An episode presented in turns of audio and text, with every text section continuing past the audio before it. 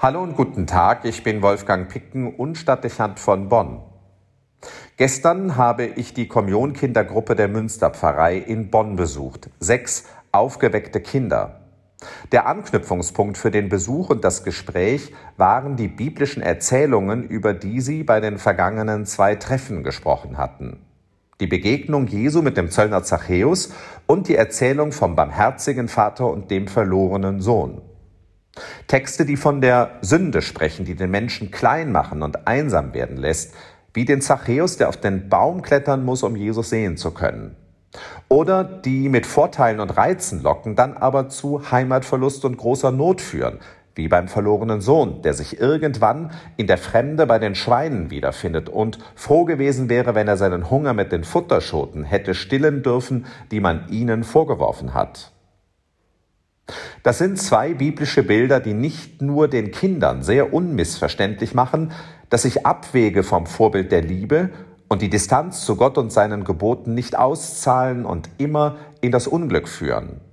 Die Kinder hatten das schnell als eine Quintessenz der beiden Geschichten herausgefunden. Das Böse zahlt sich nicht aus.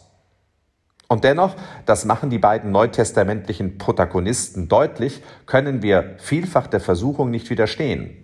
Keine Frage, es gehört zu unserem Leben.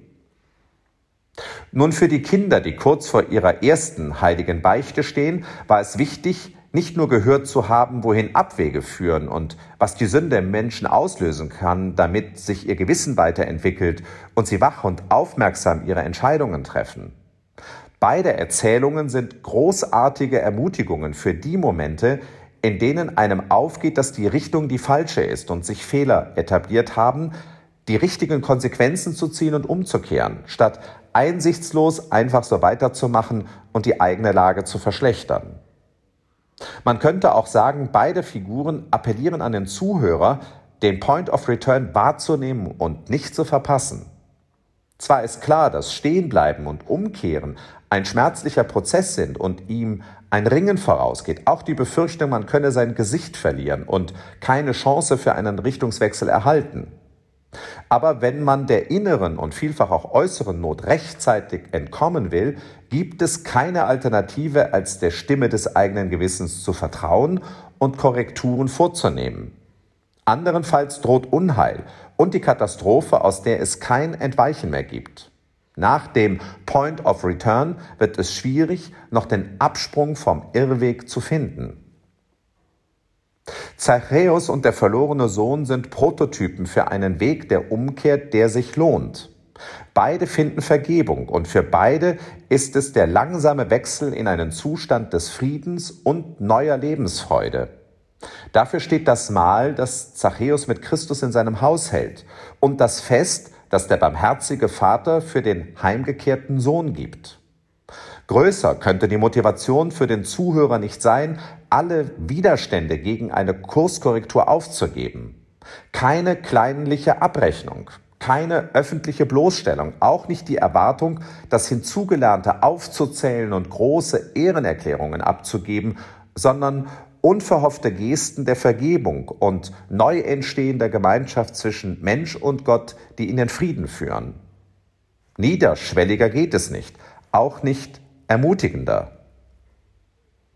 So grundsätzlich angenehm und ideal diese Szenen wirken, so sehr provozieren sie auch Widerstand in uns. Braucht es nicht mehr Strenge? Und vor allem fragt sich, ob das dort Beschriebene wirklich gerecht sein kann. Verständlich erscheint die entsetzte Reaktion des Bruders, der über das Fest für den Heimkehrer betroffen ist, oder die Empörung der Juden, die beobachten, wie Jesus ausgerechnet mit dem Halsabschneider Zachäus zusammen Abend isst. Schnell sieht man darin einen Verstoß gegen die Gerechtigkeit und findet es unpädagogisch, die Versöhnung zu ermöglichen, ehe klar ist, ob der andere auch sein Kapitel gelernt hat und sich zukünftig anders verhalten wird immer diese Lehrer und Richter in uns. So sehr wir sie einerseits nicht mögen, nämlich wenn es für uns selbst unangenehm werden kann, so sehr pflegen wir sie zugleich in uns, den anderen belehren und beurteilen. Wir wissen aber genau, dass es gerade diese Erwartung ist, die verhindern kann, dass man den Point of Return für sich nutzt. Die Vorstellung, dass man Lehrern und Richtern gegenüberstehen wird, die einen überlegen auf dem Boden halten und so lange nicht weiterkommen lassen, bis man im Detail reumütig geäußert hat, worin die Fehler bestanden haben und dass man sie nicht wiederholen möchte, das hat schon so manche Umkehr unmöglich gemacht und dann menschliche Tragödien heraufbeschworen. Damit wird deutlich, dass fehlende Barmherzigkeit und Großzügigkeit Mitverantwortung dafür tragen können, dass Menschen den Weg der Umkehr nicht bestreiten. Die Bedingungen sind zu hoch und das Risiko des Gesichtsverlustes zu groß. Also lässt man es, handelt gegen sein Gewissen und macht einfach so weiter. Wir wissen das aus eigener Erfahrung, dass solche Szenen eine Umkehr unmöglich machen können. Der verlorene Sohn und der Zachäus konnten nicht wissen, wie großzügig und liebevoll sie empfangen werden würden, aber sie haben es geahnt und wurden dabei nicht enttäuscht. Das ist ganz zentral für ihren Weg. Umkehr wird nicht nur dadurch möglich, dass der Betreffende zur Einsicht findet. Wesentliche Voraussetzung dafür ist die Haltung des Gegenübers, der den anderen nicht in seiner Schuld gefangen hält, sondern den Rückweg eröffnet und leicht macht. Oft werden nur die Bilder von Versöhnung und Frieden möglich, wenn es genau so verläuft.